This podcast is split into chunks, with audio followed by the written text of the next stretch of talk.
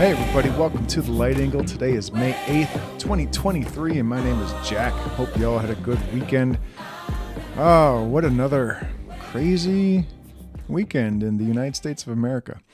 Tons of bad news, and uh, I feel like everybody's all aware or should be aware of what's going on in the world. Uh, so let's not cover that. Instead of uh, that stuff, let's talk about other stuff. Um, this week, you might not know, but this week is the National Pet Week. Yes, there is such a thing as a National Pet Week. And the American Veterinary Medical Association actually has a bunch of stuff going on. You're probably wondering, well, when did this Pet Week start? Well, actually, it was created in 1981. And the goal of uh, National Pet Week is to help people foster responsible pet ownership, recognize the human animal bond, and increase public awareness of the value of veterinary medicine. There you go. Uh, the American Veterinarian Medical Association uh, has a bunch of stuff that you can do throughout the week. Uh, some of it's pretty basic, like just understanding that when you choose a pet, it's for the life of the pet, it's a commitment. Also, behavioral health, believe it or not, it's good habits for happy pets. Uh, nutrition and exercise, loving your pet, traveling with care, emergencies, and planning for your animal. So, uh, yeah, just keep that in mind. If you have a pet, you know, don't just keep it outside tied to a tree. That's that's not okay. So, uh, yeah, National Pet Week. It's this week. there you go. Public service announcement. Uh, I do have a couple Actually, really, I don't have all that much. Uh, good news was hard to find.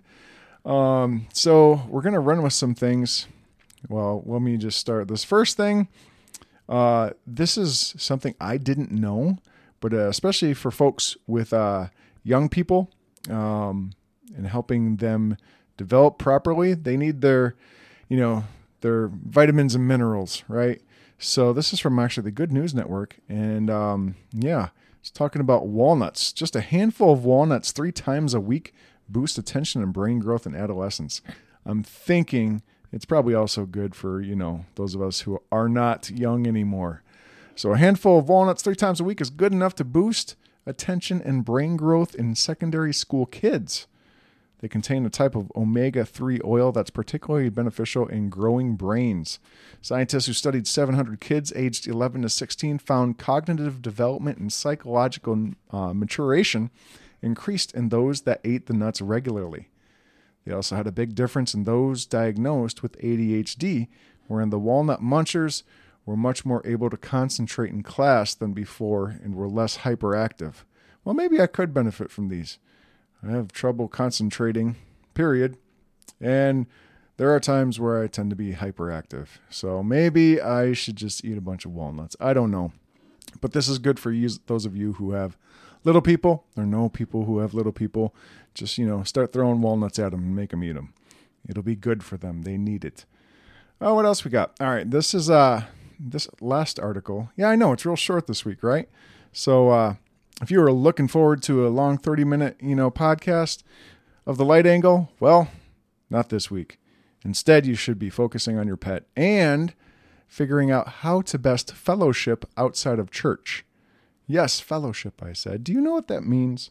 Fellowship. We don't do enough with the church outside of church. And for most of you, that makes sense. If I was telling this to a first century Christian, they'd be like, What are you talking about? We fellowship all day, every day. So, this is from Lisa Yvonne on Bible Study Tools, and it's the five best ways to fellowship outside of church. She goes on to say, Have you ever found yourself rushing into church, eager to get your fill up for the week? Or perhaps you've had a rough few days and need the encouragement and motivation you'll find there to trust God and rely on His grace Maybe you're looking forward to the hugs and smiles from others who love God. Well, those are truly good things that happen on Sunday mornings.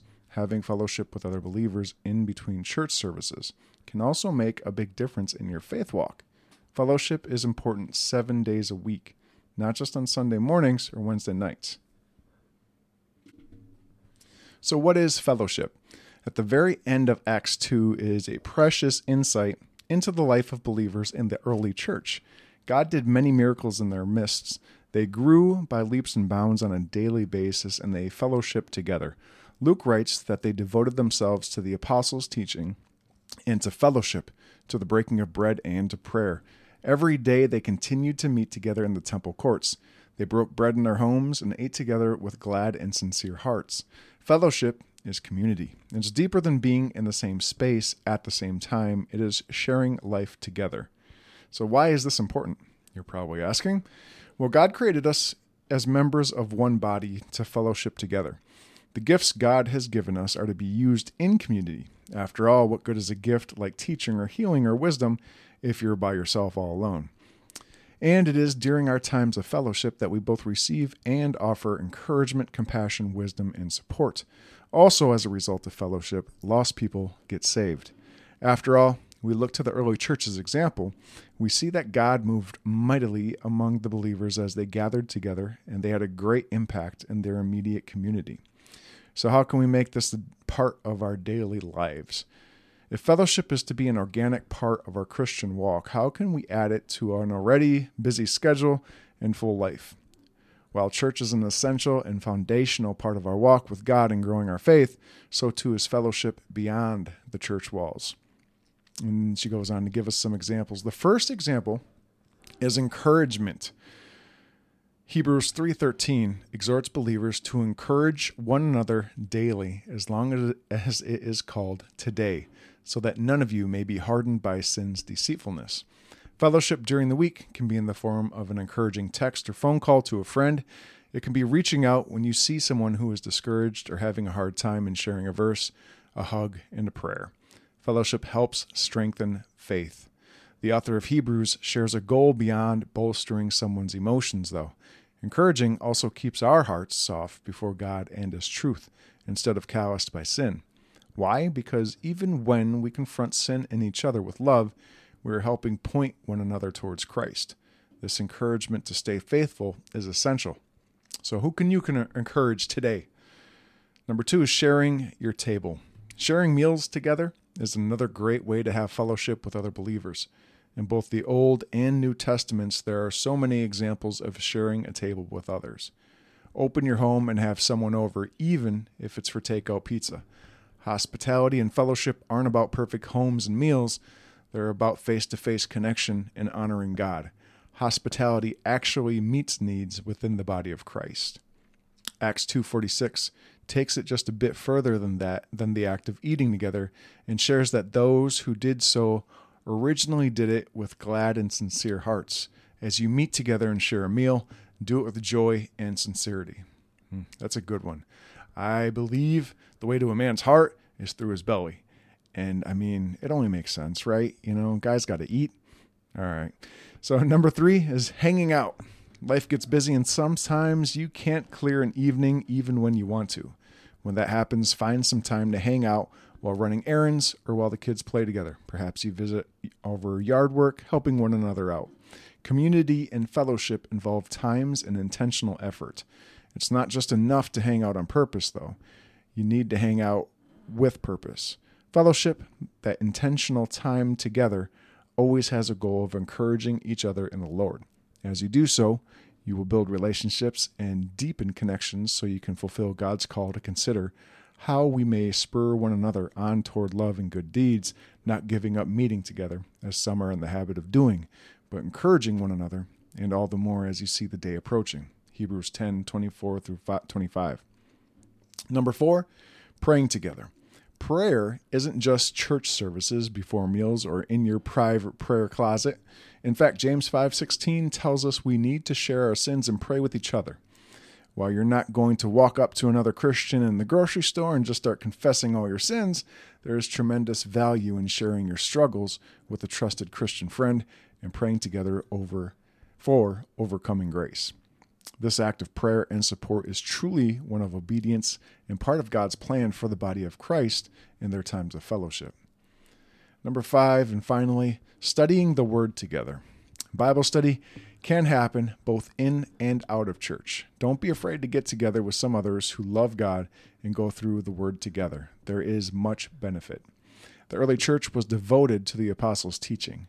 1 John 1 3 uh, 7 refers to fellowship truly being a result of knowing Christ and learning more about Him, of walking together in the light. Consider doing this with those you are close to during the week. Study a passage on your own and meet together and talk about it. This is often what small groups do, but if you don't have one to be a part of, you can do this on your own with others who would enjoy meeting. However, you choose to make it a part of life, important things is that you the important thing is that you don't neglect fellowship. Church is essential to Christian growth, but fellowship is also very important. I agree completely. And this is this isn't hard, folks. I mean, number 1 was encouragement. Send a text.